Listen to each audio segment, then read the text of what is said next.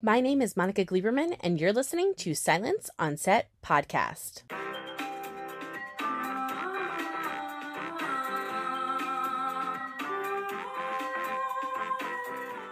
On today's podcast, we're at the Toronto International Film Festival covering the premiere of Raymond and Ray, which is a movie about half brothers, Raymond and Ray, who attempt to live in the shadow of a terrible father. When they reunite at his funeral, the two of them use it as a chance to reinvent themselves. So, up first is Ethan Hawke to talk about his character and what fans can expect watching the film. I met Ewan McGregor before I'd seen him act. I, he was really good pals with uh, Jude Law, and we used to hang out around back then in the early 90s. And then, so I've been clocking his career for 25 years.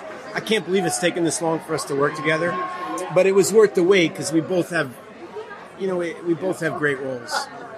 This is an old school movie, is why I wanted to be an actor. You know, I mean, the, we're living in a time right now, it's so hard to get attention. The more explosions, the better. The more drama, the better. And most of our lives are filled with a very. Um, the drama is so much subtler, the real life drama. And I like movies that celebrate real life. You know, our real life is actually pretty exciting. You know, a lot of people have broken relationships with their parents. A lot of us are struggling with how to deal with death, how to deal with living, um, and make sense out of it all. And in a very funny way, Rodrigo just addresses some of the most serious issues, and he just throws a ton of wit and a ton of love at it. And that's what actors want to do. It's something that's unpretentious but serious. You know, it's clearly shot from somebody's heart. You know, he's not trying to please an audience necessarily. He's trying to express himself. And those those are the movies that for me last. Now here's Ewan McGregor talking about Raymond and Ray. I loved working with Ethan Hawke so much. I feel like we've been waiting to work with each other for, you know, 30 years. And I felt like there's something, some sort of kindred spiritness between us in terms of the, our work and our careers and the people, the kind of movies we've made, the people we've worked with. So I felt like it was, it was we were going to work together. It's just taken a very long time for that to happen, you know.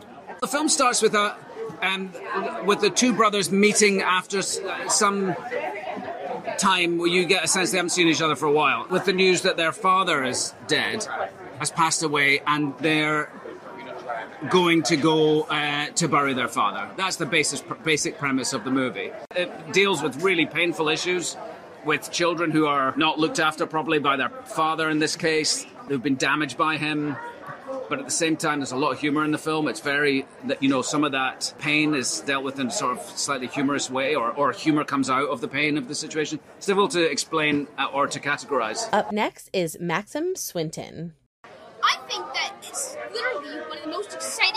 experiences in my life because this red carpet is so huge, like tens and tens of thousands of people uh, come here like over a duration of five days, and it's just so insane to see that a movie that I worked on is being is being shown in that humongous theater. That's so beautiful. Simon is like a rambunctious kid who likes climbing on gravestones and playing on his mom's phone. When he meets his brothers, it's kind of like a clash. Where like, oh, it's this little kid. I can't believe we're brothers with him. But then they really get to know each other over the course of the movie, and they become true family. Ethan and Ewan, they've they're like the grandmasters in acting. So there's so much to learn for them. You know, like Ewan, he only, he pretty much only brings coffee and a phone to set, and it's just crazy that he can create incredible work with just coffee and a phone. And Ethan, what I learned from him is that you should always go for what you think, and if it gets turned down, then you should just accept it. Here to talk about the amazing music in the film is the composer, Jeff Beal. I started my life as a jazz trumpet player, and as people will soon find out, Ethan's character in the film plays trumpet. So even before we started shooting, I got to create this piece that he plays at his father's grave, which is this sort of impromptu requiem that that Ray plays for his dad. And so it was really fun to create. It was even more fun to see Ethan do it on set. This one was especially fun because it's basic, very much a jazz score. It's moody, um, sexy, fun, light, sometimes dark, sometimes really dark. It kind of has a, a wide range of emotions within a very uh, intimate, intimate space, I'd say.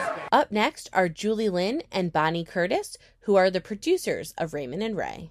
I actually think this is Rodrigo's best script yet, which is saying a lot. We love the humanity of it. We love the transformation of the relationships. We love how authentic it is, and we love that it's funny.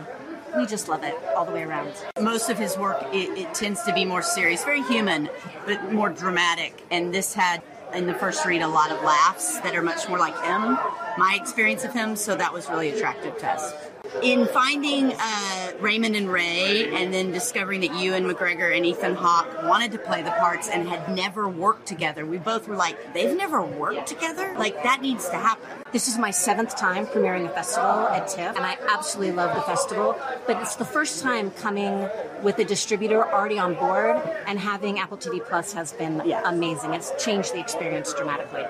And finally, rounding out our red carpet to talk about the film is writer and director Rodrigo Garcia. Where do stories come from? It's very hard to say. You know, from some deep recess in your mind. I had the idea of one man burying his father with whom he didn't get along. That didn't really pan out until I thought it could be two half brothers who did not like their father, and that that would create, you know, the conflict necessary to undress them, as it were. I mean, it's still one of the great places to open a movie. You know, it's a wonderful audience. It's uh, sophisticated, not pretentious. You know, they appreciate filmmakers and, and films of all stripes. So it's still great. Hope you guys enjoyed listening to the cast of Raymond and Ray talk about the film at their premiere at the Toronto International Film Festival. The film will be initially released September 12th and will be available on Apple TV Plus for streaming October 21st. And don't forget to hit the subscribe button so you're updated on all of our latest podcasts and head over to our YouTube channel, hit subscribe so you're updated on all of our video content.